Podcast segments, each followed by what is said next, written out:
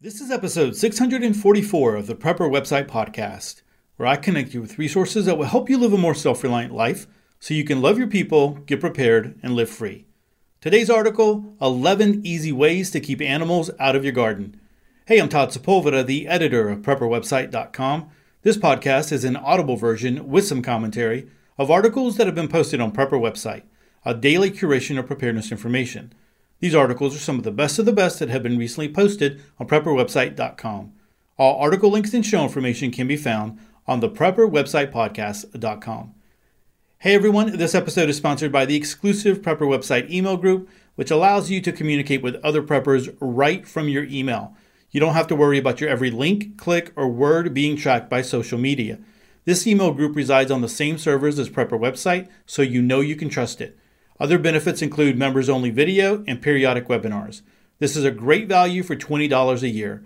For more information, visit prepperwebsite.net or click the link in the show notes. Hey guys, before we jump into our article of the podcast, I want to just give a big shout out to Black Eagle Art, who left a five star review over on iTunes. He said, I found the resources here to fit my needs. I was looking for a well rounded source of information for prepping and intelligent sources. Between the podcast and the website, I can find good advice and training. Highly recommend this source of information for anyone looking for a well grounded resource. Well, Black Eagle Art, thank you so much for leaving that review. I greatly appreciate it. It means a lot to me, and it helps other people find the podcast and make the decision to go ahead and subscribe. So, thank you again for doing that.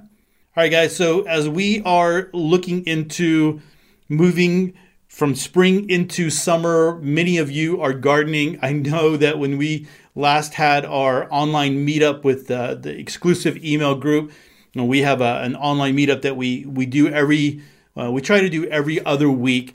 And uh, some people were saying, "Hey, we we just got through with snow, so we're just now putting things into the ground." But for some of us, we have been uh, our gardens have been going for a little while. And so, whether you're right in the thick of it right now or stuff is barely going into the ground, one of the things you're going to deal with are critters that are going to come and try to eat your vegetables and your fruit and it just it sucks man when you when you're working hard you're doing all that you're fertilizing you're you're weeding you're watering you're doing all the things you're supposed to and then little critters come and eat your stuff. And you know what? Sometimes they don't even eat it all. They just grab it, they take a couple of bites out of it, and then they drop it to the ground. So I know I have some evil squ- squirrels here in my area that taunt me on that. So maybe we can give a little bit of help and get some ideas out there. So let's go ahead and jump into this article of the podcast. It's coming to us from homesteadsurvivalsite.com. And again, the article is entitled 11 easy ways to keep animals out of your garden. So let's go ahead and jump in. One of the biggest threats to any garden is unwanted animal visitors looking for a snack. Although there are commercial and chemical methods of prevention, there are also a variety of natural remedies proven to be effective at keeping animals away from the garden. Naturally, creating a barrier of some sort around your garden is going to give it the best defense. However, if critters are eating your garden veggies right now, you may not have time for a project like that. Plus, most fences don't look very nice. In this article, we'll explore some simple and effective ways to keep animals out of your garden. All of them are relatively easy to set up and don't involve harmful chemicals or anything like that. There are two main types aromatic deterrents and sensory deterrents. All right, guys, I'm going to stop right there and just say this. This, this is one of those articles that I, I really like because it's not using the chemicals and the fertilizers and all that kind of junk that you can buy at like the Home Depot and Lowe's, Walmart, all that kind of stuff. It's giving you some ideas. I mean, some of these things are things that you you would purchase, right? They're they're things that you would have to go buy. But a lot of these things are things that you could use. You have maybe you have around the house. And so again, like I've always said, I like to think if I couldn't go to the store, could I use some of these things? Could I use some of these uh, means to help me in my garden. So let's go ahead and jump into our first round, and it's going to be aromatic deterrents. Most garden munching animals have a great sense of smell and would be happy to chomp down a variety of fruits, veggies, and even flowers in your garden, like pansies, tulips, lilies, petunias, and more. With spring being a booming mating season, you can expect pesky animals to feast on your hard work. Now, in spring, they may eat early flowers to the ground, but even in winter, they can go after some of your barky bushes and shrubs. One way to tell it's a rabbit damage, or one way to tell it's rabbit damage, is that rabbits use their top and bottom teeth to make a clean cut on plant shoots and branches, whereas a deer will leave more of a torn appearance behind. Voles, chipmunks, and squirrels may eat your bulbs from below the ground to tear up plant roots. These home remedies focus on stacking the odds in your favor. So, number one is a homemade repellent. Because of these animals' keen sense of smell, you can use this attribute to your advantage in repelling them. Both bunnies and deer, for example, are averse to garlic, onions, and spicy foods. As you cook through the week, keep the ends and peels off of your garlic and onions to create a solution to deter animals. Soak the plant parts in some water for a few days, less water to more onions and garlic for maximum concentration. Then mix the liquid with a bit of hot sauce and dish soap to spray around your plants, not on them. Since it's made from water, this will need to be reapplied frequently. Now, raw eggs are another fragrance that can be effective, though some animals get used to it. Eggs can be a great addition to the homemade repellent and it is an ingredient in many store bought variations. You could also try some crushed pepper flakes around favorable plants for a bit more longevity. So, number two is coffee grounds. Spread leftover coffee grounds through your garden. Many animals steer away from the smell of coffee due to the caffeine component, which is harmful to animals. Coffee grounds will also help prevent ants, slugs, and snails. And then there's vinegar. Vinegar is acidic enough that most animals will avoid the area.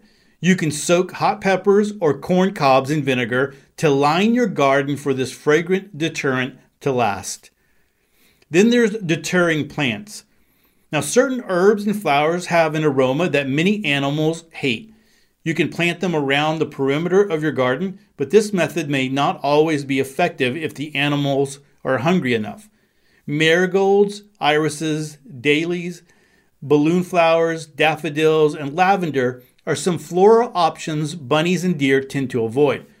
Chives and sage tend to be herbs that they avoid as well, and you can strategically plant them near a veggie garden to keep unwanted visitors away. Additional safer veggies to be avoided by bunnies may include artichokes, tomatoes, onions, asparagus, and squash though a hungry bunny can get desperate, especially with young plants. Deer avoid rhubarb, root vegetables, and aromatics like onions and garlic, and will avoid spiny or prickly foliage. Number five is the ground animal byproduct. Now, you can deter animals using blood meal or bone meal, which you can get at any store that sells gardening supplies. These are made from what they sound like blood and bone, signaling that predators may be nearby. Both products can break down quickly in rain, so you may need to reapply throughout the season. Blood meal will add nitrogen to the soil, and bone meal adds calcium and phosphorus levels. Plantskydd is made with animal blood and claims to be the most effective and longest lasting brand. Personally, I've had a better result with it for rabbits than voles. So that is one of the products that you can buy uh, if you wanted to go out to the uh, to the big box stores or your hardware store and get something like that. Then there's predator urine. and in the effort to scare animals away, you can purchase predator urine as a fragrant preventative. Research on the effectiveness of this method varies, and it would be worthwhile to make sure that the predator urine matches the threat to the animal you wish to keep away. Coyotes or foxes tend to be the most common. Then there's number seven, human hair. Though this seems like a gross method, many swear that it helps keep animals away, and beneficially, it is a great addition to compost, adding valuable properties to the soil. So let's go ahead and jump to the sensory deterrents. For rabbits, birds, voles, and deer, there are some sensory deterrents beyond smell that may work to help support your cause. So, number eight is decoys. For smaller animals, mounting an owl in your garden might be a visual that gives them pause. Particularly, birds, mice, and voles may exercise mo- more caution to approach a garden protected by a fake owl. In the early stages of seeds planted, birds can take off with your bounty before roots have had a chance to develop. And in that case, this method might be worth a shot. However, an owl standing still may only work temporarily, whereas creating some movement or even moving the owl around the garden may offer better protection. And I have seen those owls where you can put them on some kind of uh, some kind of mechanical device where they do move a little bit, or at least the head moves. I don't know if you've seen those before, but uh, that might be an option for you. Again, that's one of those things you're going to purchase. Then there's visual distractions for number nine. Other visual dis- distinctives, such as pinwheels, reflectors, or ribbons, can naturally create some unusual movement to an animal to help keep them from entering a garden. You can string some old CDs from nearby tree branches and be creative in the process of finding what works. So, especially if you have wind coming through and you have a nice breeze that comes through every once in a while, you can make some noisemakers and things like that that will get um, that will kind of startle the animals. And so, uh, one of the things to to realize though is that when you have something like this, eventually they're going to like the owl that never moves. They're going to get used to it, and they're going to wind up not paying attention to it. So that's why you got to change it up on them every once in a while. So, number 10 is a sprinkler system. Now, a motion activated sprinkler system will create an unpleasant element of surprise for an animal sneaking by for a visit. For the method to be effective at night, look for a system with infrared sensors. Now, if you've ever seen one of these in, in life, maybe you've seen some video, it's pretty funny because there's a, a motion sensor and then the, the stream of water will you know, zone in on that and then go ahead and wet the animal and they go running away. And after a while, that's going to get to them. So that might be one of the routes that you take. And then number 11 is this ultrasonic animal repeller. In terms of sound, a prevention method for small animals visiting the garden can be a sensor run ultrasonic animal repellent. This item, found in garden supply areas of stores like Home Depot, create a high pitched sound that is heard by animals to keep them at bay. Many will have solar panels with battery options to make them sustainable while also effective at night. So, just a, a, few words on this one right here. I've heard that this works, but I've also heard that it's like uh, so the ultrasonic uh, sound is like a dripping faucet. After a while, animals get used to it. So, depending on the animal. So, one of the things you want to look at are the ultrasonic sensors that have different levels that you can go. And so you would, you know, use level one for a little bit, then go to level two, maybe then drop it down to level one. So you're always switching it up on the animals. Then there's, you know, the big the big levels, you know, go to level three. And a lot of those are the ones that are audible that everybody can hear, especially like if you have dogs and cats. So it's something to consider there, but it does work. Uh, I have heard that it works, and it also works at keeping like spiders and bees and wasps and things away from your patio if you want to connect one of those. And so those work as well. And so I have seen them on Amazon as well as you can get them at Home Depot and all the other places. So that might be worth it to you if you're if you're dealing with something like that. So let's go ahead and end this article out. So when considering your long and hopefully bountiful garden season, it is best to think proactively so you do not find yourself in a position where you are forced to be reactive. Finding the best natural deterrents for your garden will require some assessment of the animals of concern, the plots you are protecting, and the time and financial investment you are willing to take. Be open to trial and error and do not allow yourself to be discouraged. There are plenty of natural and human ways to deter these animals from ripping through your garden meaning that everyone can enjoy nature with ease. All right, so let me go back to the very beginning of this article when this article said uh, that you know building some kind of fence is one of the best defenses. My father-in-law uses chicken wire, and that seems to work really well. the The squirrels don't like to climb in over it, and uh, so that that might be the one that you uh, that you use. And so that's uh, fairly cheap. I mean, you can buy it. The chicken wire is going to last you for a while. Uh, and, uh, you know, th- it's something that you know you can you can get things done with. Of course, like they mentioned in the article, it doesn't look as nice, um, but it is something that you can use, especially when you're really counting on your garden and, and the vegetables and the things that are produced. So, one of the things to, to think about though is that you're going to have to take it down. So, if you build it in sections, so you're able to get to the fruit, if you can't reach down and, and grab it, because you know you need to have it, uh, you know, I guess the height a, a, little bit to the point to where you're not, uh, you're making it a little bit harder on the squirrels and and whatever animals are trying to get in there.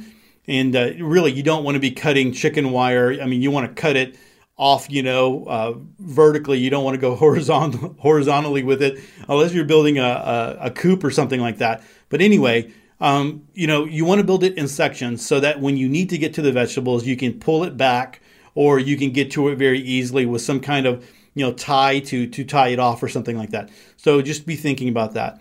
The other thing here, as, as I'm getting ready to, to in, in this article here, is you can also do an alternative garden buffet, right?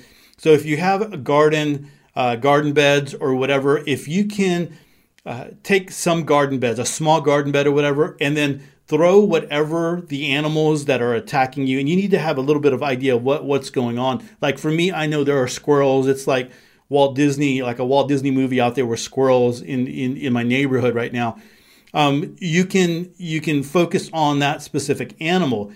But if there's something that they're eating for sure, you can have a garden plot that is just for them. So you don't really care if you know if it's squirrels or deer or whatever comes in, right? You don't really care if they eat that. So you can set it up to where they're just going after that, and so you kind of divert them there. So if they're coming in from the woods, this garden plot is kind of it's closer than all the other ones.